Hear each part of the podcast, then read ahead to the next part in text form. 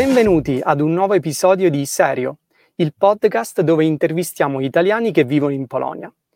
Allora, oggi è un episodio interessantissimo, è l'episodio numero 12 ed è anche il primo episodio della serie su Wroclaw. Come ben sapete, gli episodi precedenti sono stati tutti dedicati a Cracovia e come avete anche visto all'interno dell'introduzione del podcast, il mio obiettivo è mostrarvi le storie di italiani e di italiane che vivono all'interno della Polonia, quindi non solo Cracovia, ma tutte le città della Polonia.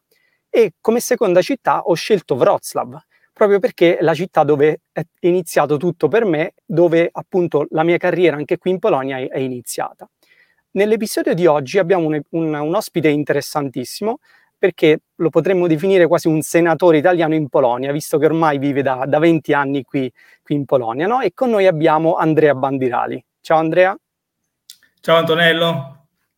Allora Andrea, uh, innanzitutto grazie per, per, la tua partecipazione, quindi grazie per aver risposto alla nostra chiamata e um, vorrei iniziare prima di uh, passare al tuo profilo. vorrei iniziare con una breve introduzione, no? Parlaci brevemente di te, chi sei, cosa fai adesso a Wroclaw e, per poi passare, diciamo, alla tua storia in generale. Allora, è sempre un grande piacere per me eh, parlare di questa città. Ovviamente noi, noi la chiamiamo Wrocław, chi, chi, vive qui lo sa, però ha anche un altro nome che è Breslavia, mhm. è un po' il calco del tedesco Breslau, perché è una città, come sappiamo, no? che ha un, un passato eh, vestito di altri colori, diciamo così. Eh, io quando sono arrivato, sono arrivato in un momento in cui la città era in grande cambiamento e direi che quello che sto facendo adesso è eh, rimasto comunque sempre fedele all'idea del cambiamento, nel senso che lavoriamo con aziende italiane che posizioniamo sui mercati dell'Europa centrale e quindi lavoriamo con aziende che cambiano eh, costantemente anche il loro modo di vedere le cose e con questo noi, noi diciamo chiamiamoci consulenti, appunto che eh, lavoriamo da, da un lato manageriale sulle aziende che seguiamo, dobbiamo essere sempre molto attenti eh, a tutti i cambiamenti, quindi anche quelli relativi alla zona in cui ci troviamo a lavorare, che ovviamente non è soltanto la Polonia, ma è un po' tutta l'Europa centrale.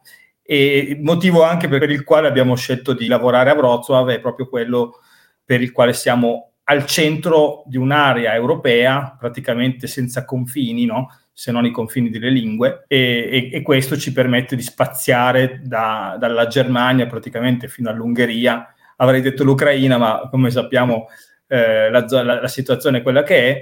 E quindi ecco, eh, il mio lavoro è proprio quello di cercare di eh, fare eh, sviluppare il business alle aziende italiane, fare vendere di più, posizionarle in modo che siano più riconoscibili.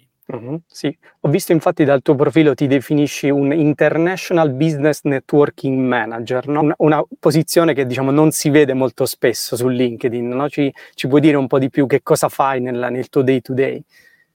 Sì, allora, eh, ovviamente tutto ba- parte sempre dall'esperienza personale che, di, di ognuno di noi.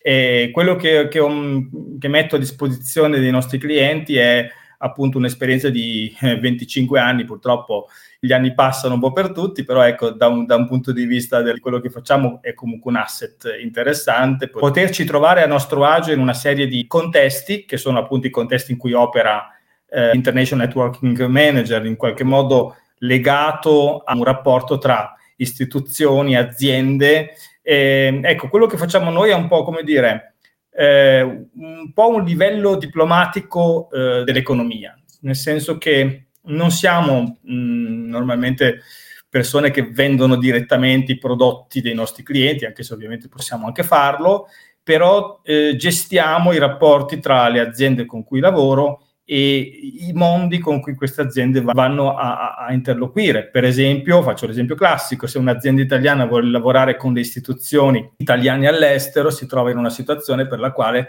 queste istituzioni, ancorché eh, funzionanti bene, però sono sottodimensionate per il lavoro che devono fare. Quindi c'è bisogno di una persona che tenga le fila, che eh, sviluppi poi ovviamente anche i rapporti con tutte le altre istituzioni e aziende eh, in modo da accelerare questi processi che altrimenti sarebbero estremamente lenti. Ecco, questo in sintesi quello che facciamo noi. Chiaro, chiaro. Potremmo definirti quindi una guida, no? quando qualcuno arriva e non, diciamo, non conosce il mondo diciamo, del business qui in Polonia, come funziona, tu fai da guida a queste aziende italiane o aziende di, di altre nazioni che vogliono esplorare, quindi vogliono iniziare a fare business qui in questa parte d'Europa, giusto? Sì, se vogliamo diciamo, sintetizzare in modo così molto semplice, sicuramente c'è anche questo aspetto uh-huh. che tu dici. Ok, ok. Vorrei eh, però eh, ritornare un po' indietro nel passato, no? eh, per capire un po' chi, chi, è Andrea, quindi come è arrivato a fare queste scelte, quindi come è arrivato poi eh, in Polonia. Vorrei partire dal tuo percorso di studi, no? Tu mi hai detto che sei quindi di Reggio Emilia, hai iniziato a studiare a, a Bologna, no? Ci racconti un attimo il tuo periodo universitario, naturalmente è stato un bel po' di anni fa, come mi dicevi, sì, la mia vita, diciamo, fino a quando avevo 19 anni, era la vita di qualunque eh, studente emiliano, eh, cresciuto con la torta di riso nei compleanni e, diciamo, eh, in un contesto come, come, quello di tante persone. Poi è chiaro, eh, spostandomi poi a Bologna e, e, a Forlì, perché in realtà poi la facoltà eh, dove io ho studiato era, aveva la sede a Forlì, e, e ho cominciato a studiare scienze internazionali diplomatiche, che mi ha permesso di conoscere, poi in quel momento in, storico in particolare, eh, l'Europa dell'Est. E mm, dico in quel momento perché era il momento della guerra in Jugoslavia. E io ho lavorato per eh, un paio d'anni al centro Europe and the Balkans di, di Bologna, appunto, però capitanato dal professor Stefano Bianchini, che a quel tempo era costantemente eh, nei telegiornali perché spiegava che cosa stava succedendo appunto in Bosnia poi ho capito però che mi interessava comunque il mondo slavo, ma volevo spaziare un, un po' di più e ho fatto un Erasmus eh, prima in Germania e poi dalla Germania un altro Erasmus eh, in Polonia perché nel frattempo mi ero iscritto all'università. Dopo, dopo l'anno di Erasmus sono rimasto in Germania e ho, e ho frequentato, dove ho imparato il polacco tra l'altro. Uh-huh. Chiaro, chiaro. Infatti ho visto appunto questa esperienza di Erasmus in Germania nel 1996, no? Immagino, non so quanto era comune fare l'Erasmus nel 1996, conta che eh, io forse ho un po' meno anni di te e quindi io quando ho fatto Erasmus l'ho fatto nel 2012. Ci racconti un po' com'era andare all'estero in quei tempi lì, quindi passare da un'università italiana ad un'università tedesca nel 96? Ah beh, allora, ehm, eh, si può dire in quel tempo mi ricordo noi come tutti gli Erasmus di Lipsia, della città dove ho studiato io, e eh, lo ricordo per chi non lo sapesse, Lipsia era ex Germania Est e diciamo il, il muro era caduto nell'89, a fine dell'89, quindi era da praticamente sei anni che era stata annessa, neanche sei, 5-6 anni, era stata annessa nella Germania federale, quindi erano i cosiddetti nuovi Länder e, e anche tutta la struttura dell'università era ancora molto eh, legata, diciamo, a, alle tradizioni precedenti. Diciamo che tutte le facoltà linguistiche scientifiche avevano ancora gli stessi professori di prima. Certamente quello che era cambiato era un po' erano chi studiava legge ha dovuto ristudiarsela, chi studiava, chi studiava scienze politiche ha dovuto cambiare programma perché non c'era più marxismo-leninismo però ecco, eh, io ho avuto anche questa esperienza, cioè ho fatto non solo un'esperienza da, da proto Erasmus, perché eravamo in 37, considerando mm. proprio tutti gli studenti di tutti i paesi, non soltanto europei, uh-huh. eravamo pochissimi stranieri, ma su una università come quella di Lipsia che ha 100.000 studenti, quindi non è proprio, proprio piccola piccola. Quindi eravamo pic- neanche sapevamo chi eravamo, ecco, non, non avevamo conoscenza di noi, di noi stessi però era un periodo in cui, eh, per fortuna, avevamo già internet, perché internet è stato eh, reso pubblico per le università nel 93 e, e quindi erano pu- tre anni che, che, esisteva internet fondamentalmente, ma io lo, lo usavo già e, perché lo usavo già anche a Bologna, e anche lì eravamo in una classe pionieristica perché eravamo i primi 20 studenti dell'Università di Bologna che avevano internet. Io ero tra quelli. È stato un pioniere in, molti, in molti ambiti. Sì, e quindi il fatto di potersi collegare è stato salvifico perché ovviamente quell'università che ho frequentato io era una qualcosa, diciamo, una specie di retaggio del passato proiettato nel futuro e in un contesto dove, ecco, per rispondere anche alla tua domanda, era difficile vivere perché non avevamo i voli, non avevamo i, low cost, Eh, ti posso dire che quando venivo in Italia, mh, o perché per dare magari uno degli ultimi esami che mi era rimasto ancora, o per visitare la famiglia, facevo dei viaggi di 22 ore sui treni cambiando wow. 7-8 volte con il biglietto del weekend che costava pochissimo perché non c'erano neanche i Flixbus, non c'era uh-huh. niente. Quindi facevi questi viaggi un po' all'avventura, conoscevi tantissime persone interessanti e sì, è stato comunque un periodo che mi ha, ecco, che probabilmente mi ha fatto capire quanto è bello vivere in un contesto che cambia costantemente, come appunto uh-huh. si potrebbe dire che è la Polonia di, anche di questi ultimi vent'anni. No? Chiaro, chiaro. E mh, la tua scelta da che cosa è stata dettata? Cioè, studiavi già tedesco all'università in Italia e quindi hai detto ok, è stato naturale fare l'Erasmus in Germania oppure c'è qualcosa che ti aveva colpito proprio della Germania? In realtà è stato proprio il contrario, cioè era proprio io che venivo da una passione più che altro per la Francia, per, un po' per i viaggi che avevo fatto, quindi Francia, Spagna, Inghilterra, eccetera, eccetera. La Germania l'avevo sempre considerata come un qualcosa di assolutamente non interessante, però a un certo punto mi sono reso conto che eh, se volevo funzionare a livello lavorativo in Europa centrale, il tedesco era fondamentale. Allora mi sono praticamente, come dire, imposto di impararlo e il modo, il modo, più semplice era proprio buttarsi nella piscina senza saper nuotare. Chiaro. Ti posso dire che quando sono andato a studiare là, io in realtà un po' di polacco già lo parlavo, perché uh-huh. me mhm. l'ero studiato un po' da solo così, e quindi andavo al corso di polacco che era tenuto in tedesco, sapendo un po' il polacco con i miei commilitoni, diciamo che non parlavano una parola, ma erano tedeschi. Quindi il professore parlava con me in polacco per insegnarmi il polacco. Ok, bellissimo aneddoto. Quindi, come detto tu, ti sei proprio buttato all'avventura, quindi per imparare per forza il tedesco e poi vedremo più avanti che questa scommessa poi ha ripagato nel, nel tempo. E da lì, se ricordo bene, se ho fatto le mie ricerche bene, uh, ti sei spostato appunto poi in Polonia, come hai detto tu, no? Perché avevi, uh, cioè sei rimasto a studiare all'Università di Lipsia e hai fatto un altro Erasmus in Polonia, no? Questo sempre nel, uh, non mi ricordo in intorno a che anno, però comunque qualche anno dopo al tuo arrivo alla Lipsia. Um, come mai anche qui la Polonia? Comunque avevi detto che avevi iniziato ad imparare il polacco per, per conto tuo e poi hai detto ok, boom, secondo Erasmus ti è piaciuto così tanto questo Erasmus che ne volevi fare un altro, come è stata la scelta? E in realtà sì, allora io ho definito Erasmus tutti e due, eh, il primo era proprio un Erasmus vero e proprio, tra l'altro uh-huh. in quel periodo lì essendo noi pochissimi studenti che lo facevano, eravamo veramente foraggiati perché ci davano uh-huh. un bel po' di quattrini per farlo, quindi era una, una quasi come dire un, eh, una borsa di studio vera e propria. E poi, avendo studiato eh, lingue slave per tre anni, eh, lì c'erano anche lì c'era la possibilità di accedere a delle borse e quindi ho vinto una borsa, sono stato per sei mesi a Varsavia e poi ne ho vinta un'altra e mi sono t- trasferito in una università piccolina ma molto carina che è vicino a Berlino sul confine proprio con la Polonia, uh-huh. dove ho scritto la mia tesi di laurea che era proprio sulle euroregioni. A quel tempo ricordiamo, una, magari per chi non conosce bene questi, questi particolari, però nel 2000, eh, quando ero appunto a Frankfurt Oder, 99-2000 la Polonia non era ancora nell'UE. Sì. E quindi praticamente c'era il paradosso che io abitavo in Polonia perché mi piaceva molto di più che stare in Germania, ovviamente. E frequentavo in Germania dove c'era la biblioteca e tutti i giorni passavo per almeno due volte il confine dell'Unione Europea. Era, quindi era una cosa abbastanza singolare. E poi appunto la Polonia è entrata nel 2004, quindi erano proprio ancora degli anni molto ruspanti, ecco, rispetto mm-hmm. a quello che viviamo oggi. Chiaro. E una curiosità proprio personale, quando sei arrivato a Varsavia la prima volta in quegli anni lì, no? quindi passando dalla Germania, già lì comunque hai visto la differenza, so, tra Italia e Germania. Poi, come hai detto, la Polonia non era ancora nel, nell'Europa. Arrivi a Varsavia, qual è stata la tua prima impressione di una città dopo t- tutto quello che ha passato la Polonia d- durante quegli anni? Cioè, che impressione ti ha dato Varsavia?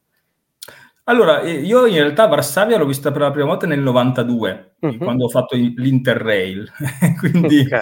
l'avevo già addocchiata come una città, come dire, veramente un retaggio del passato, una città che si stava svegliando, eh, un lungo letargo. Nel 99, quando sono stato uh-huh. a Varsavia, la città in realtà era già un po' più attiva, era interessante perché c'erano le prime multinazionali, quindi io cercavo anche di fare qualche lavoro per, eh, così per entrare nel mondo del lavoro, mh, ho lavorato come assistente per l'università per qualche mese e però ero in un contesto dove per esempio conoscevo gente che lavorava eh, nelle prime gra- grandi major a, a, livello pubblicitario, per esempio c'erano tutte le, le agenzie, quindi era come dire una, una città che era agli inizi della propria colonizzazione e con tutto quello che, che, ne segue. C'era molta curiosità, non c'erano tanti stranieri uh-huh. e ecco, gli stranieri che c'erano magari erano ancora quelli del mondo pre-muro, quindi erano per esempio studenti africani, eh, vietnamiti, diciamo mm. persone che venivano soprattutto dai paesi eh, ex comunisti. Però c'era un'apertura, c'era una voglia di fare che, si, che si, si toccava con mano. Certamente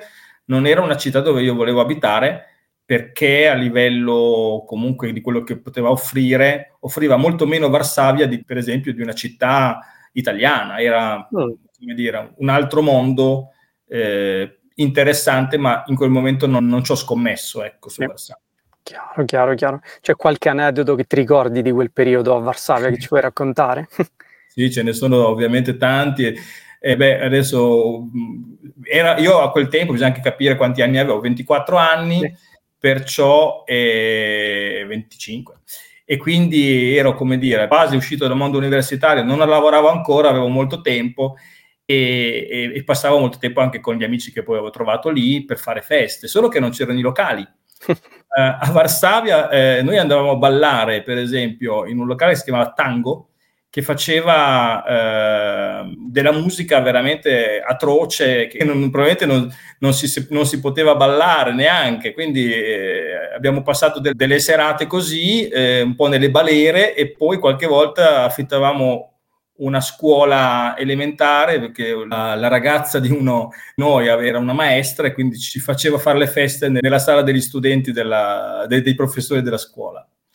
Era, era, tutto un mondo completamente ruspante ancora da, da creare. Però ecco, mm. forse la cosa che mi piaceva di più di quel periodo lì è che, essendo io un grande eh, ammiratore di alcuni registi, tra cui c'è Krzysztof Kieslowski, che è praticamente un po' quello che mi ha traghettato in Polonia, che è un uh-huh. regista famosissimo in quell'epoca, eh, che aveva fatto Tre colori, La doppia vita di Veronica, ma aveva fatto soprattutto uh, una serie di, oggi sarebbe un, come dire, un serial, no? Dieci episodi di, di un film appunto in episodi, si chiama Il Decalogo, che era stato per la gran parte girato proprio a Varsavia. E io ho avuto la fortuna di abitare, eh, almeno la fortuna per me, di abitare proprio eh, in questi palazzoni giganti dove lui aveva girato due episodi. Avevo conosciuto anche addirittura i ragazzi che avevano fatto le comparse quando lui aveva fatto il film, perché erano passati fondamentalmente dieci anni da quando l'avevo realizzato. E quindi è stata quindi... una cosa molto interessante per me di poter praticamente vivere dentro a un set di un film per qualche mese. Bello, quindi anche il cinema ha influenzato la tua scelta poi di, di, scoprire ancora di vicino la Polonia. E se ricordo bene, poi dopo questo periodo a, a Varsavia sei ritornato in Germania giusto per lavorare per la Camera di Commercio, no? Ah, esatto, dopo, okay. dopo, mi sono ritrasferito in Germania e ho lavorato per la Camera di Commercio di Francoforte, è stata un'esperienza molto formativa per me eh, perché ho imparato veramente i ferri del mestiere, poi avevo dei, dei, capi che erano più che dei capi, erano veramente dei mentori, mi hanno, mi hanno insegnato tantissimo, um, c'era proprio, si era creato un bellissimo rapporto e fino a quando ho potuto, diciamo, ne ho approfittato nel senso che ho imparato tantissimo, poi certo dopo 3-4 anni in posto di lavoro, come sappiamo bene, eh, magari uno voglia di cambiare, fare Chiaro. qualcosa di diverso. Chiaro, Però questa cosa è stata importante, sì sì. Sì, immagino, soprattutto con la Camera di Commercio, appunto creare i contatti tra le aziende italiane e le aziende del territorio, quindi per portare investimenti. Eh, anche qui curiosità personale, perché molte persone forse non sanno che cosa fa la, la, Camera di Commercio in determinati paesi, no? perché come ben sappiamo credo che la Camera di Commercio italiana sia nella maggior parte dei paesi comunque del mondo. No? Uh, se, dovessi farci una sintesi, no? che, qual è il ruolo effettivamente della, della, Camera di Commercio? Ad esempio, qual è stato il tuo ruolo in quei anni lì in, in Germania?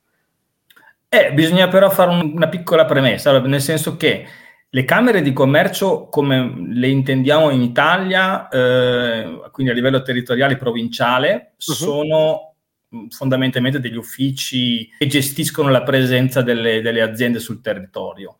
Uh-huh. Mentre le camere di commercio italiane all'estero, che vengono come dire, raggruppate sotto il cappello di Assocamera Estero, uh-huh. eh, sono in realtà dei business club privati non dipendono dal, non sono enti statali, sono, eh, normalmente vengono formate da quelle 4-5 grandi aziende sul territorio che fanno da traino. Per esempio, quella di Francoforte è stata creata dall'ENI, quindi è una, una camera di commercio che ha più di 100 anni di storia ed è stata, come dire, eh, generata da eh, un contesto di imprenditori italiani sul territorio Ciao. di quell'epoca là. Dal mondo e, privato come dicevi. Sì, e, e, e, cosa fanno? Beh, sono molto diverse l'una dall'altra proprio per questo motivo, perché sono anche internamente, eh, come struttura, struttura, sono diverse. Se uno ha la fortuna, come ho avuto io, di lavorare in quelle un po' più grandi, ovviamente ci sono più possibilità di interazione, si possono fare progetti. Noi, per esempio, lavoravamo eh, anche per aziende tedesche che portavamo in Italia, e io in particolare in quel periodo lì ho fatto un bellissimo progetto che era un progetto sulla subfornitura auto eh, alternativa, nel senso che eh, le aziende tedesche, noi lavoravamo per BMW, per Audi, per Volkswagen, eh, cercavano dei subfornitori in Italia e, e ehm, ovviamente erano ben contenti anche di lavorare per altre, per altre case, oltre per quelle cu- per cui già lavoravano. Quindi io venivo spesso in Italia con loro, li portavo in giro soprattutto nel nord Italia eh, a visitare questi subfornitori, queste aziende che poi andavano seguite, quindi è stato molto bello come lavoro, se devo mm-hmm. dire. immagino quindi, anche a livello di networking, cioè, ti ha permesso di conoscere molte persone importanti per poi, appunto, che forse nel futuro ti sono anche servite ah, dopo questo assolutamente, lavoro. Assolutamente, sì, sì, è stato molto interessante. Poi, eh, sai, eh, l'industria dell'automotive è tra Torino e Milano, in Italia, poi in Emilia-Romagna, quindi mi sentivo anche molto orgoglioso perché in quel periodo lì eh, posso assicurarti che la Germania non era meglio dell'Italia, eh. uh-huh. eravamo forse anche qualcosa di meglio noi, avevamo sì. anche il nostro stile di vita. Eh, era il periodo forse dove l'Alfa Romeo, la Lancia si comprava all'estero, invece adesso anche in Italia compriamo più Volkswagen, quindi siamo affascinati anche noi dal mondo delle auto tedesche, no?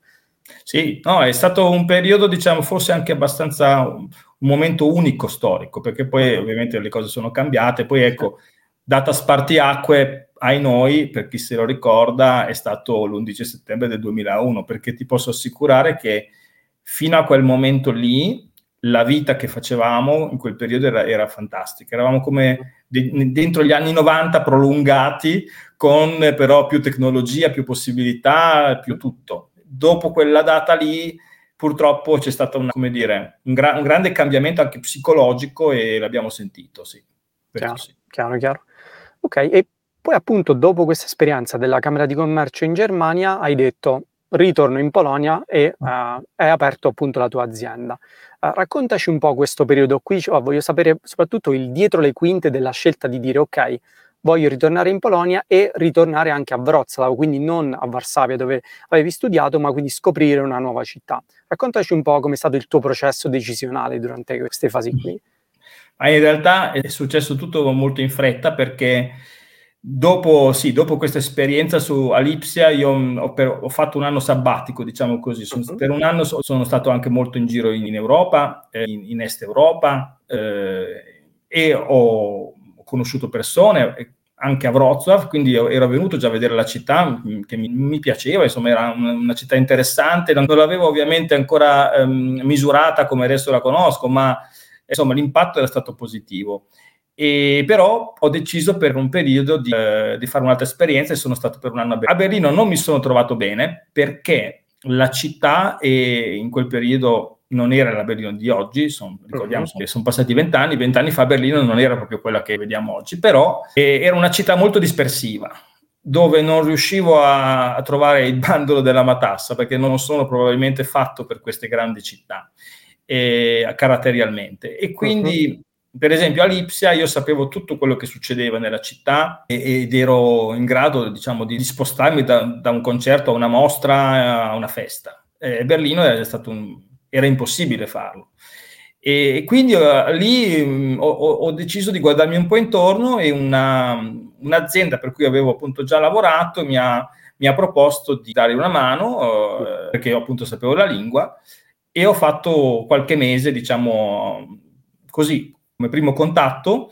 Mhm. Dopodiché ho cominciato a lavorare con eh, delle aziende italiane che nel frattempo, essendo la città anche abbastanza piccola, ci si conosceva un po' tutti tra italiani eh, che avevano già cominciato a fare qualcosa, perché quello è stato il periodo 2004-2009 diciamo, in cui si è trasferita in massa tutta la subfornitura del settore dell'appliances, quindi mm. sono arrivati tutti i produttori di elettrodomestici dall'Italia, scappati. Chiaro. Quindi è arrivato Whirlpool, è arrivato Indesit, è arrivato Electrolux e, con, e tutta, diciamo, tutte le aziende loro legate. Quindi abbiamo 2004 fatto 2009 dicevi, no? Questo periodo? Assolutamente, sì. Abbiamo fatto cinque anni, posso dirti che seguivamo, seguivamo cantieri. Eh, in un giorno potevo fare, per esempio, una visita a un cantiere alle 7 del mattino, un atto notarile per una nuova società alle 11, poi andavo, che ne so, a visitare due fabbriche. Cioè, era un periodo terrificante, però, e mi ha fatto crescere. Pensa che in quel periodo lì prima con ovviamente con degli altri studi con cui lavoravo, perché quando sono arrivato mi sono appoggiato a vari, chiaro, chiaro. A vari studi internazionali, però dopo ho capito che potevo provare a farlo da solo e sono stato poi nel, nel tempo responsabile di sei investimenti, quindi abbiamo costruito sei fabbriche eh, mm. con i miei colleghi con, che hanno, mi hanno aiutato a mettere in piedi l'attività, eh, Italdesk e poi adesso Ital Startup, eh, e abbiamo fatto un lavoro pazzesco. Quindi dietro le quinte, come tu dici, uh-huh. in realtà eh, si, è, si, è, come dire, eh, eh, si è mescolato con la vita, con la vita reale. era un periodo in cui tutte le sere si andava a mangiare al ristorante perché c'erano italiani che venivano in continuazione, sì. quindi ti chiedevano se potevi accompagnarli. Eravamo sempre sempre in Rinec la sera. Chiaro, un bel problema da avere, no? andare a mangiare al ristorante, quindi immagino che sia stato un periodo molto intenso, però che ti ha portato anche tantissimo a livello di soddisfazioni, come dicevi anche prima. Quindi si può dire anche, cioè, sei stato al posto giusto, nel momento giusto e con le esperienze passate sei riuscito anche a capitalizzare tutte quelle esperienze passate e a cavalcare quest'onda di crescita di investimenti italiani in Polonia, no? Sì, sì, sì, ma poi posso dire che ho avuto anche de- la fortuna di lavorare con delle persone eccezionali, molto brave, che un po' come i miei maestri precedenti che avevo avuto in Germania mi, hanno aiutato, perché è veramente importante lavorare con delle persone che, che ti possono far crescere. Se non c'è questo processo, eh, potrei dirti quasi che perdiamo tempo, nel senso che poi sono anni che non, non metti più a frutto. Uh-huh. Quindi esattamente come dici, cioè non c'è, un, non c'è stato nella, nel mio percorso formativo di quegli anni un solo giorno buttato, tutte le esperienze che ho fatto sono state positive. Ottimo, ottimo, mi fa piacere, è veramente una bellissima storia. E in questo periodo qui, no, quando tu sei arrivato e hai detto che c'era appunto questo boom dal 2004 al 2009, immagino che comunque uno dei fattori principali per quelle aziende italiane di spostarsi in Polonia era il costo della manodopera, no? Uh, il basso costo della manodopera. C'era qualche altro fattore che influenzava queste aziende italiane a spostarsi dall'Italia alla Polonia, oltre al costo della manodopera? Ma sai, eh, bisogna distinguere il tipo di azienda. Uh-huh.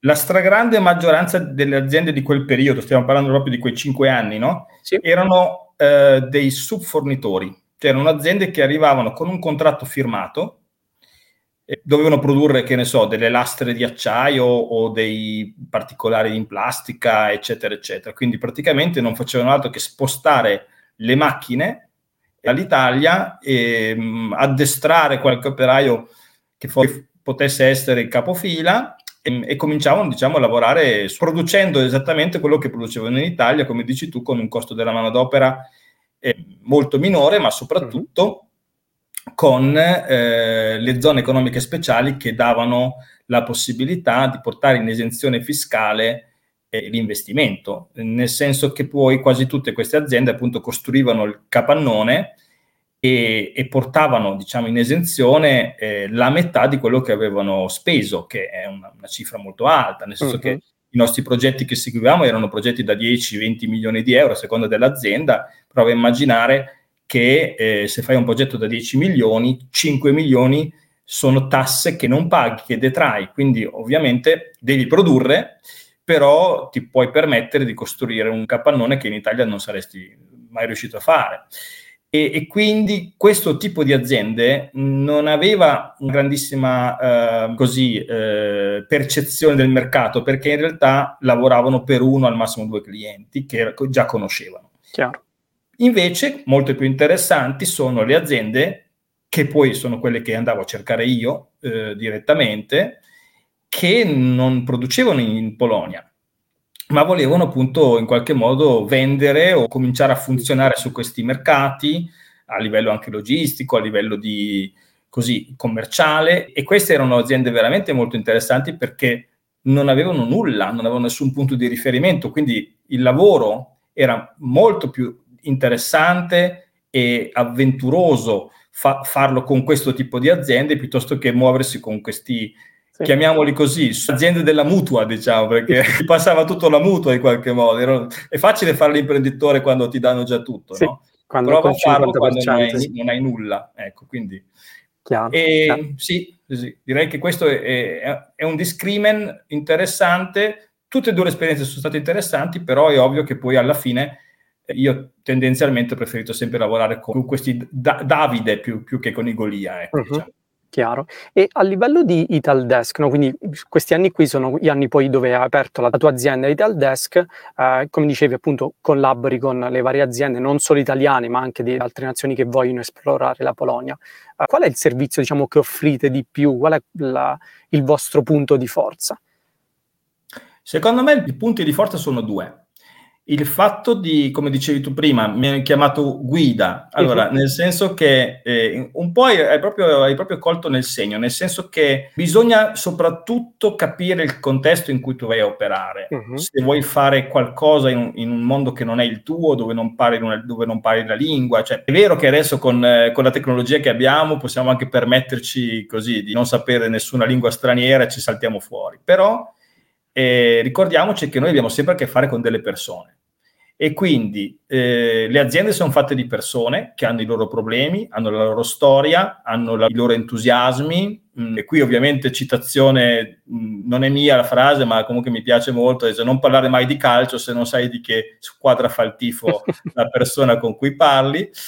E quindi ecco bisogna avere anche la, la, non solo la capacità di interloquire, ma la capacità di riconoscere delle storie nella persona che tu hai davanti, altrimenti fai molta fatica a, a contestualizzare il tuo lavoro. E quindi questo tipo di approccio tu lo trovi fondamentalmente in, in, due situazioni. Nel problem solving, quindi quando tu lavori una, per un'azienda e cerchi di risolvere i problemi che sono nella stragrande maggioranza legati alle persone, Potrebbe essere, per esempio, come gestire un gruppo, come far funzionare, per esempio, una squadra, un team per farlo, per farlo produrre e funzionare bene. E quindi qua ti lascio immaginare che ci sono tantissime sfaccettature che, che vanno dalla, dal fiscale al legale all'HR, tutto mescolato. Ma sì. anche il problem solving, un sottoinsieme di esso, è anche saper vendere o comunque saper, come dire, eh, posizionare un prodotto sul mercato. E quindi io le due cose le, le associo perché sem- stai sempre risolvendo dei problemi. Che nel secondo caso il problema è come faccio a vendere. Uh-huh.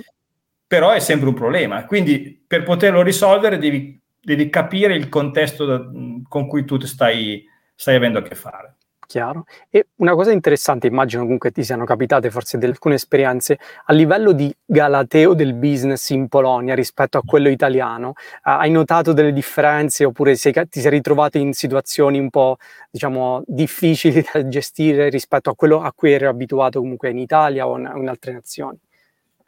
Allora sì, eh, ovviamente adesso io ho lavorato con italiani, uh-huh. eh, in Italia poco, diciamo come eh, a livello proprio fisico, però uh-huh. con italiani sempre e, e, con i tedeschi, con i polacchi. Questi sono i tre macro gruppi, sono comunque tutti e tre uno diverso dall'altro. Però sì. è anche vero che se vogliamo fare una sintesi tra, tra Italia e Polonia, ci si rende conto, basta venire, basta venire appunto in Polonia e, e guardare la composizione demografica Uh-huh. E questo perché? Perché se in, le aziende italiane spesso e volentieri hanno eh, del management, dei manager che sono, si può dire, c'è anche qua una citazione sempre non mia, che in Italia diventi manager per eredità, non per competenza.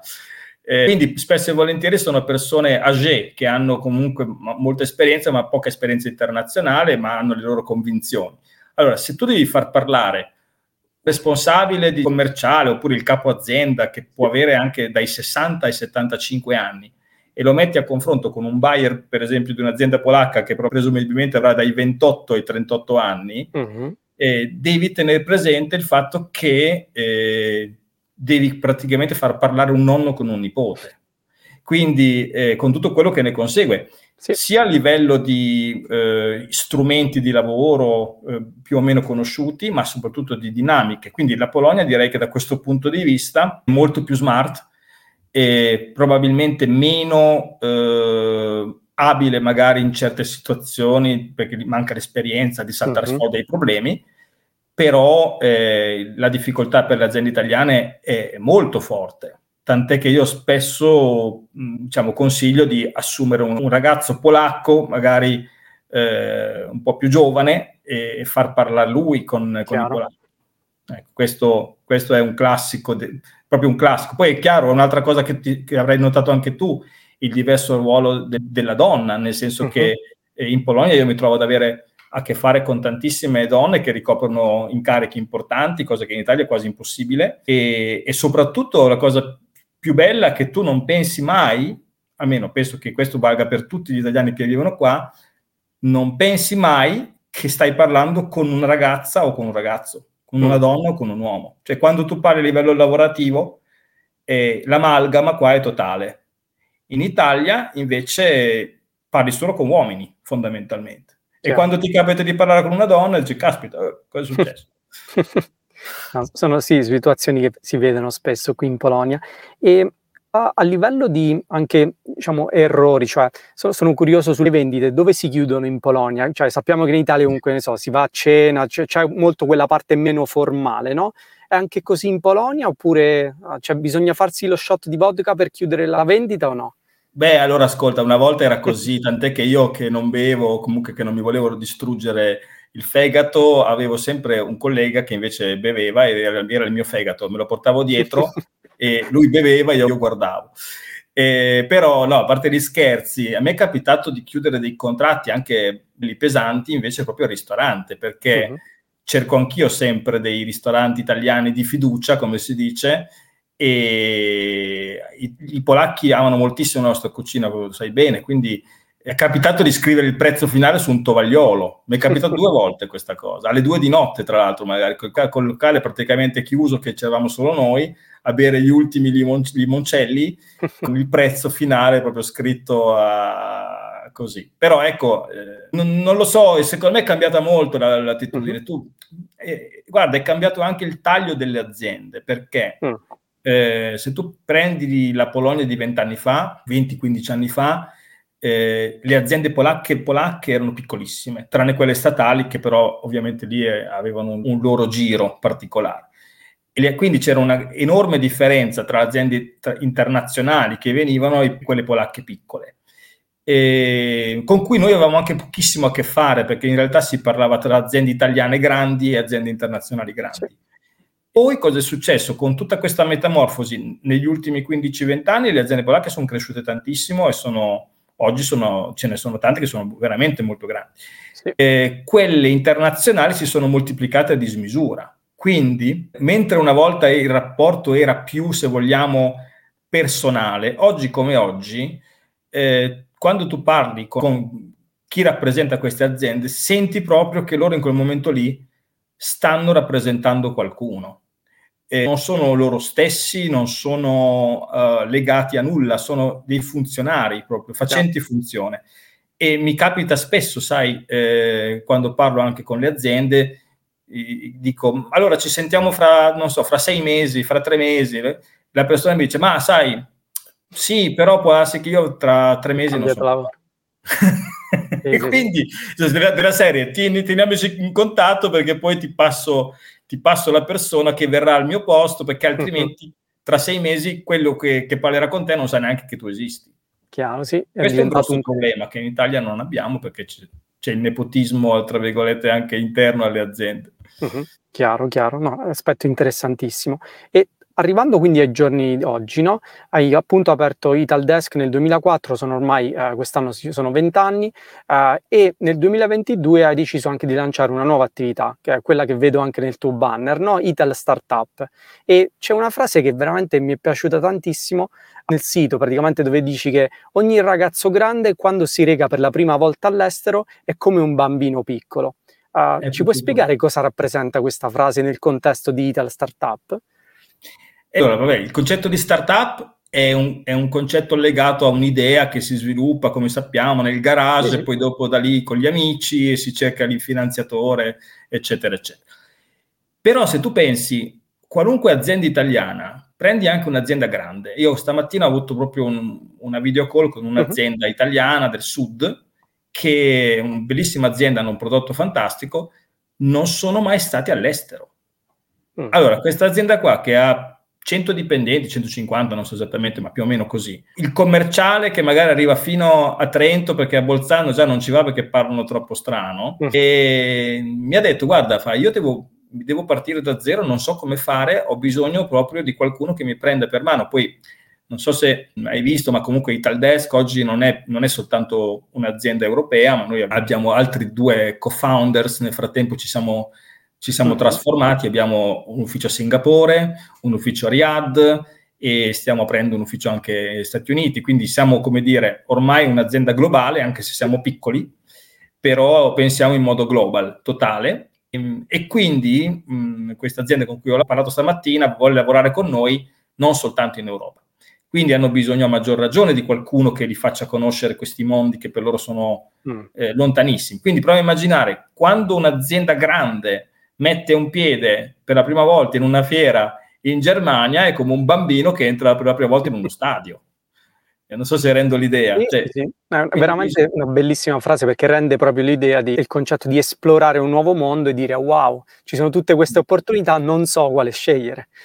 Esatto, quindi anche il nostro contesto di startup vorremmo proprio boosterare di più, non so se si vede nello sfondo, ma comunque il nostro nuovo logo è una torre di Pisa eh, messa sopra un razzo. Eh, quindi vorremmo aiutare diciamo, le aziende, non soltanto le start-up, a trovare dei contesti in cui crescere, perché tu sai che le start-up italiane in Italia non hanno la possibilità di crescere perché non ci sono ecosistemi adeguati che le sostengono, non ci sono acceleratori, eh, è molto difficile. Quindi spesso e volentieri vengono da noi eh, startup che poi noi indirizziamo dove abbiamo le convenzioni, quindi sia in Polonia ma soprattutto in Austria e in Germania con Berlino come capofila. Abbiamo già portato diverse start-up italiane a, dire, ad accelerarsi là. E quindi questo lato, diciamo, se vogliamo, founders. Però lavoriamo con il concetto di startup anche per delle aziende grandi che, come dicevamo prima, non, non, sono, ancora, non sono, ancora, arrivate ad avere contezza dei, dei mercati in cui vogliono operare. Chiaro, chiaro. E sulle startup, l'ultima domanda è: che errore uh, noti più spesso di queste startup che vogliono approcciarsi al mercato polacco? Allora, qui uh, allargherei un po' l'orizzonte, perché in realtà di startup italiane in Polonia ce ne sono po- pochissime. Quelle che mm-hmm. conosco, diciamo più che altro, sono dei founder che cercano di muovere i primi passi, quindi okay. non è un esempio, diciamo, molto così. Però se allarghiamo l'idea di startup proprio invece a chiunque voglia aprire una, una propria attività o comunque muoversi su questo mercato, beh, eh, questo penso che lo, lo, vediamo, lo capiamo tutti noi che viviamo qua, è il fatto di dare per scontato una serie di comportamenti che, per i quali diciamo, non c'è nessun motivo di credere che debbano andare le cose in, in un certo modo. Ecco, nel senso, eh, io sono convinto, va bene avere fiducia nel proprio prodotto, nella propria idea, ma se sono convinto che la, la mia idea funzionerà a prescindere e non mi faccio delle domande su cosa possa andare storto, eh, posso rischiare molto. Quindi direi che la mancanza eh, di un piano B, uh-huh. questo è un classico, la mancanza di eh, autocritica su quello che si fa, altro problema, e probabilmente anche una impreparazione, direi proprio geografica, eh, perché tendiamo veramente a dare per scontato che tutto il mondo sia ormai una specie di così mainstream unico dove qualunque cosa eh, faccio la posso fare dove mi pare. Non funziona così. Sì, Magari. Sì, anche adattarsi ai comportamenti, ad esempio, di acquisto in Polonia rispetto a quelli in Italia. Ad esempio, so che il mercato dell'e-commerce qui in Polonia ha una penetrazione elevatissima, cioè ormai in Polonia è diventato quasi tutto digitale, strano co- comprare qualcosa al negozio oggigiorno. Eh beh, se tu vedi anche, anche, anche, a Breslavia o Wrocław, ma anche a Varsavia, sono appena stato qualche giorno nella capitale, e tu vedi come stanno abbattendo centri commerciali perché non servono più uh-huh. servono molto meno di prima e ovviamente costruiscono eh, residenziale. Perciò, eh, certo, c'è un cambio anche delle abitudini. Mm, tieni anche presente una cosa, che eh, la Polonia è, un, pa- è una, un, paese più grande dell'Italia, senza barriere naturali al proprio interno, no? perché sappiamo bene che le montagne sono solo sui confini, ehm, dove però eh, il tessuto urbano non è poi così sviluppato, nel senso che tu hai una decina di città grandi ma poi hai anche tantissime città piccolissime dove non ci sono negozi, non ci sono servizi, quindi per un paese come la, la Polonia eh, il digitale è quasi indispensabile. Uh-huh. Poi, certo, uno potrebbe dire anche in Italia eh, ci sono delle zone dove si può vivere in modo molto lon- come dire, abband- abbandonati no, dal, eh, in modo remoto e dove servirebbe molto il, il digitale, ma per, per, abitudini nostre, per demografia, non abbiamo la stessa situazione. Chiaro, chiaro, chiaro. E, Andrea, passerei adesso un po' alla parte diciamo meno professionale di te, no? voglio scoprire un po' di più che cosa fa l'Andrea a Wroclaw, giorno, di notte. Eh, quindi, da quello che ho capito no, fino adesso, uno dei tuoi motivi che ti ha portato appunto a vivere a Wroclaw è stato quello di dire voglio cercare una città a misura d'uomo vista la tua esperienza che hai passato a Berlino, perché eh, comunque avevi detto era una città troppo grande mentre, rispetto a Lipsia, e hai trovato questo, uh, diciamo, sweet uh, spot qui a, a Wroclaw, no? Uh, che cosa ti piace di Wroclaw? Cioè, se dovessi fare un pitch e convincere qualcuno di trasferirsi a Wroclaw, perché la consiglieresti Wroclaw? Beh, allora, mh, mm, eh, mi piacciono le persone, prima di tutto. Mi piacciono le persone, poi tu che sei un cracoviano, sai benissimo che per diventare cracoviense, non so come si dice, eh, ci vogliono almeno 4-5 generazioni e poi forse, forse, perché è una città che una, ha mantenuto la sua storia, ha mantenuto le sue, le sue famiglie patrizie, mentre Breslavia è una città, è un concetto nuovo, è un esperimento, è una città, ce ne sono pochissime al mondo che hanno una storia come Breslavia, una città che praticamente è stata svuotata completamente, per qualche mese era praticamente deserta, erano pochissime persone che ci abitavano, eh, nel 45 ovviamente stiamo parlando, sì. una città che, dove l'università è stata costruita dagli studenti. Questa è una cosa molto commovente e molto bella anche, nel senso che gli studenti si sono praticamente trasformati in muratori, hanno cercato di togliere le macerie per quello che potevano, costruire le prime aule dove poter fare lezione e, e questo ha fatto sì che la città è veramente la città di tutti ed è una città dove chiunque, chiunque veramente può sentirsi a casa sua, può sentirsi accettato, può sentirsi breslaviano. Io posso dirti che mh, mm, è vero, sono di Reggio Emilia, però mi sento ovviamente anche reggiano, mi sento emiliano, mi sento italiano, ma sono breslaviano a tutti gli effetti. Cioè, ho passato vent'anni qua eh, cercando anche di costruire eh, di tutto, dagli affetti alle reti, agli amici, a progetti, di tutto di più. Quindi eh, è una città che ti consente di poterlo fare perché non è troppo grande, come dicevi tu, è molto accogliente eh, ed è fatta da persone molto intelligenti, molto eh, come dire, smart, eh, che vogliono trasformare il loro habitat in qualcosa di bello. Questo è, è percepibilissimo, proprio lo, lo si tocca. Sì. Poi dopo, sai, eh, a seconda di quello che uno sceglie, uno sceglie di fare una famiglia, la città è molto adatta per, per una famiglia con bambini piccoli. Sì. Vuoi fare la vita da single, eh, te lo dico a fa, eh, vuoi fare un, come dire, invece il vagabondo come faccio io, eh, quindi ho l'aeroporto vicinissimo, eh, posso andare in Germania in pochi, in due o tre ore sono già in Germania, quindi è una città che è anche molto collegata con il resto dell'Europa, eh, ti permette di essere, come dire, sempre attivo ecco, sì. costantemente.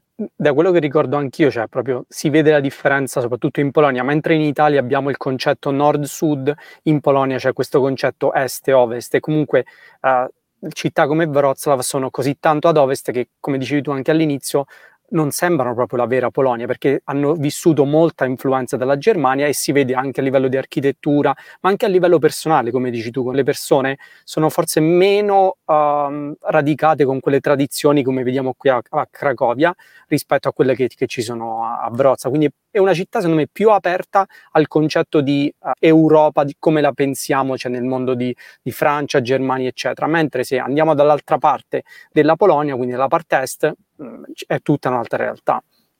Esattamente, sì, sì, uh-huh. ma, ma, per la sua storia e poi è una città, guarda, quando sono arrivato, adesso è la seconda città della Polonia, sì, diciamo, sì, sì. dopo Varsavia abbiamo anche le istituzioni europee, che sai che ci sono pochi paesi che hanno le istituzioni doppie, no? C'è l'Italia uh-huh. che ha Roma-Milano, Parigi-Lione, però sono pochi paesi.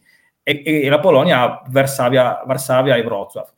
Però quando sono arrivato qua io, mh, mm, quindi ormai vent'anni fa, la città era eh, al settimo ottavo posto in, in, Polonia per ricchezza pro capite. Uh-huh. È una città che era povera, era una città dove non c'era industria se non l'industria leggera, questo per motivi storici, perché tu sai che c'era la, la paura da parte dei polacchi che prima o poi queste terre sarebbero ritornate uh-huh. alla Germania. Fino al, al, alla firma del trattato del 91 non c'era un trattato ancora definitivo che regolasse questi rapporti. Quindi sì. i tedeschi, diciamo, eh, guardavano con occhi diversi, no? E, e, quindi la città non era sviluppata, non aveva, aveva un grandissimo potenziale, ma non, non era, voglio dire, eh, a livello anche di Cracovia, Poznan, no? senza, par- senza, parlare di Varsavia.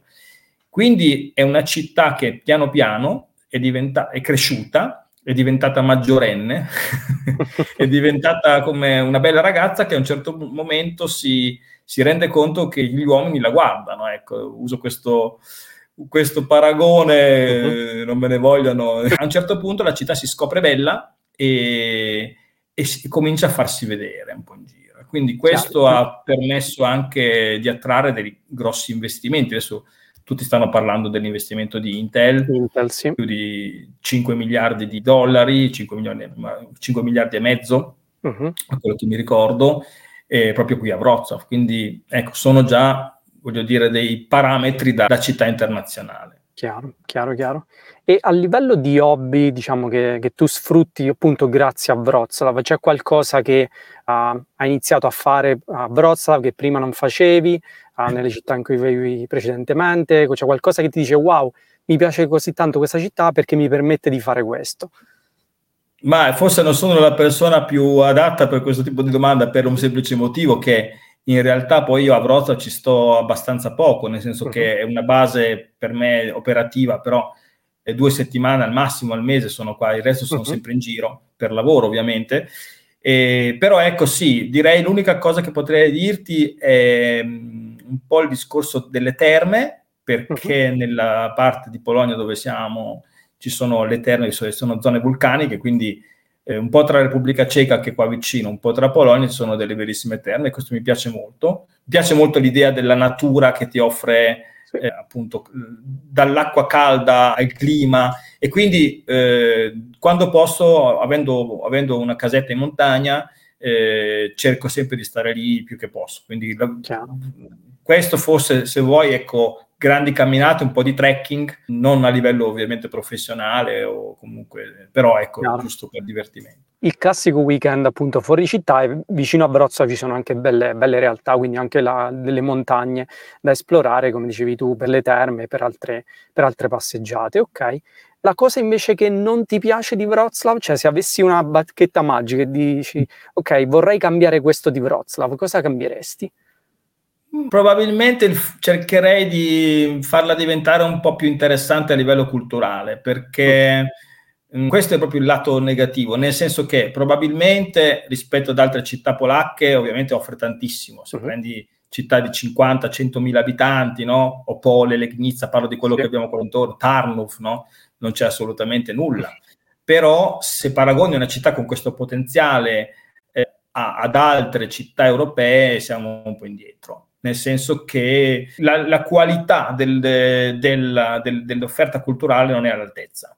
Mm, non è che non ci sia nulla, cioè abbiamo, abbiamo, l'opera, abbiamo il musical, un po' di teatro, però hai sempre l'impressione di, di guardare delle seconde visioni, ecco. Uh-huh. Se non per il Festival eh, del Cinema, eh, Nove Orizzonti. Sì, sì, quello è bellissimo che questo è ovviamente un appuntamento per me fisso, poi ho la fortuna di, ecco, una cosa che forse potevo dirti prima, cosa faccio a livello hobbistico? Scrivo, scrivo anche per, faccio un po' il giornalista dilettante e, uh-huh. e ogni tanto scrivo anche articoli su, sul cinema, su quello che vedo, e quindi eh, quell'appuntamento lì lo vivo sempre da, da giornalista perché avendo il tesserino posso diciamo parlare con i registi, con gli attori, e quindi lo vedo anche da un punto di vista diverso.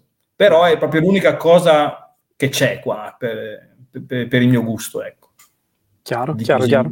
Importante. Sì, no, il, infatti il Festival del Cinema è uno dei festival diciamo, più conosciuti qui in Polonia, attrae persone non solo dalla Polonia ma, ma, anche dall'estero, è vero. E un'altra cosa che diceva a livello culturale che noto anche qui a Cracovia è proprio quello, il concetto di dire quando ci sono dei grandi concerti oppure delle grandi esibizioni passano tutte per Varsavia, cioè ad esempio ultimamente l'anno scorso mi ricordo c'è stata Beyoncé, Beyoncé naturalmente non verrà mai a Cracovia o a Wrocław ma va, va a Varsavia, cioè quando vedi il palinsesto di eventi che c'è a Varsavia rispetto a quello di Wrocław e di Cracovia non è, non è proprio paragonabile. Ma sì, ma poi anche, guarda, a livello, senza contare questi grandissimi eventi, ma uh-huh. eh, a livello spiccio, prova ad andare a Varsavia un weekend, ecco, Varsavia e Berlino sono per noi breslaviani, sono delle città da weekend, nel senso uh-huh. che è vero che ci vai per lavoro spesso, però in tre ore ci sei, ti fai un programma culturale, ti guardi un museo, una mostra, una roba, cioè in, eh, ogni settimana c'è qualcosa di diverso. Uh-huh. Qui non è così. Qui per trovare un programma culturale per tutto il weekend devi veramente impazzire. Invece, ecco, quello che tu dici, secondo me vale anche per il, eh, così, per il day by day normale uh-huh. di un qualunque weekend dell'anno. Per il concetto del weekend, ok? Sì, sì, allora Andrea, direi appunto di, di, finire la nostra conversazione e uh, non so se hai ascoltato i precedenti episodi, noi facciamo sempre uh, tre domande, uh, diciamo bruciapelo ai nostri ospiti.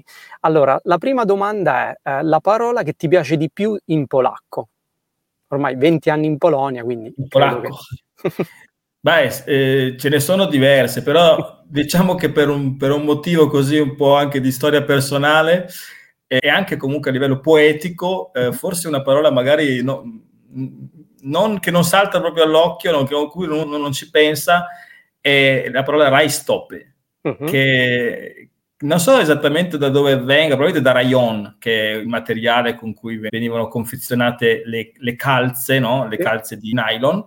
Eh, però in, in, polacco ha questa, così, questa connotazione Rai, che tu sai è, è il paradiso, e, e, e stoppi sono i piedi, quindi diciamo una specie di paradiso per i piedi. E questa sì. mi è sempre piaciuta molto come, come parola, una parola un po' particolare. Sì, quindi l'etimologia la, di questa parola è interessante, sì.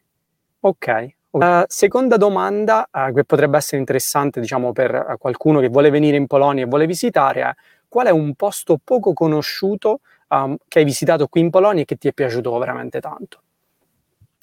Ah, allora ce ne sono tanti ovviamente. Eh, uh-huh. Posso anche dirti che mh, mm, eh, se qualche italiano vuole venire in Polonia e non l'ha mai visitata, oltre ad andare a Cracovia, sì. farsi un giro su Varsavia, se vuole proprio farsi un altro giro lontano ad Anzica, però poi il grosso di quello che c'è da vedere tra castelli, eh, palazzi, chiese e quant'altro è un po' nel, nella regione dove siamo noi, cioè la cosiddetta Bassa Slesia e dove ci sono posti molto belli, tra cui una cittadina eh, non conosciuta, non tanto conosciuta, diciamo, si chiama Kamieniec, Uh-huh. E Kamieniec Zomkovitsky, perché eh, di Kamieniec ce ne sono diverse, e questa proprio è una specie di frazione della città di Zomkowice, uh-huh. che in, tedesco si chiama Frankenstein, quindi diciamo che ri- richiama delle altre letture. Però ecco, eh, a Kamieniec eh, c'è una concentrazione impressionante di, di cose da vedere in uno spazio piccolissimo, perché è la città di un personaggio straordinario per me, che è Marianna d'Orange, la principessa olandese andata in sposa uh-huh. A un diplomatico aristocratico tedesco che non la, diciamo, non la considerava più di tanto, nel senso che non se ne occupava, e quindi è anche una storia molto moderna, no? quindi divorzio, storie di amanti, una roba un po' da, da romanzo okay. e questa, questa, donna straordinaria ha inventato il turismo nella regione eh, dei Sudeti, ha costruito strade, ha importato dall'Austria addirittura eh, i falegnami che le hanno costruito gli alberghi perché non c'era ovviamente nulla, come in Tirolo, e queste cose noi le troviamo in tutta quella zona lì. E si è costruito un castello in stile moresco, sembra un pezzo di Sicilia trasportato nel centro dell'Europa, davvero, eh, che appunto è a Camienze, questo castello, ci sono due chiese eh, molto belle, c'è una collegiata barocca, insomma praticamente una concentrazione impressionante dentro a una storia da romanzo che va assolutamente scoperta per chi ama queste cose. Ci sono anche libri, ovviamente si possono leggere, uh-huh. sono in polacco, purtroppo non sono in traduzione, però ce ne sono diversi e eh, si può scoprire una storia che non, non racconto adesso per non rovinare il finale. Ottimo, no, non la raccontiamo senza spoiler, appunto. Comunque non conoscevo questa, questa, città, infatti l'ho messa già nella mia to visit list, così la prossima volta che sono in quelle zone lì uh, la, andrò a visitare. Soprattutto ho visto questo palazzo bellissimo, ho visto qualche foto su, su Google. Uh, ultima domanda, si passa al cibo, cibo polacco. Uh, preferisci la zuppa rosu o la zuppa barsz? Beh, allora, eh, una è un piatto italiano, eh, tra, diciamo, ovviamente tutti i miei amici polacchi mi odiano, che qualcuno mi vuole portare in tribunale perché eh, dice che, che, assolutamente è un piatto nato in Polonia, ma in realtà il rosso, vabbè, è una zuppa di carne ovviamente bollita, quindi la possiamo trovare in tanti paesi. Uh-huh. L'altra è un piatto più tipico probabilmente, che, che, deve anche piacere un po', quindi probabilmente visto che ho fatto la bocca su, su, sui sapori polacchi, direi che il Barsch eh, vince contro oh, il rosso. Preferisci il Barsch? Contro... Attento perché nel rosso polacco ci mettono anche il sedano rapa, che è una cosa che secondo me è atroce, però a loro piace. Quindi. Sì, sì. Va, va, tantissimo il rosu di, di domenica. Ok, allora Andrea, direi che possiamo finire qui la nostra conversazione. È stata super interessante appunto sentire di come era la Polonia in quegli anni quando sei arrivato tu, quindi diciamo questo, questo shock culturale eh, rispetto alla Polonia di oggi. Hai visto poi l'ondata di crescita di tutte queste aziende italiane che si sono trasferite qui. E uh, ultima domanda, se qualcuno volesse uh, contattarti, no? uh, dove ti può scrivere? Che cosa preferisci? Beh, eh, su LinkedIn eh, sono fa- facilissimo raggiungermi, eh, perciò direi che quello è il modo, migliore, il modo migliore. La pagina di Italdesk eh, c'è, eh, il mio indirizzo email eh, comunque sono le mie due iniziali, quindi... Uh-huh. Ottimo, sì, naturalmente poi metteremo tutti i contatti direttamente nelle note dello show, sia su Spotify che sulle altre piattaforme. Uh, questo è quanto, direi è stata veramente una bella conversazione. Andrea, grazie ancora e per tutti quanti gli ascoltatori eh, ci sentiamo alla prossima puntata.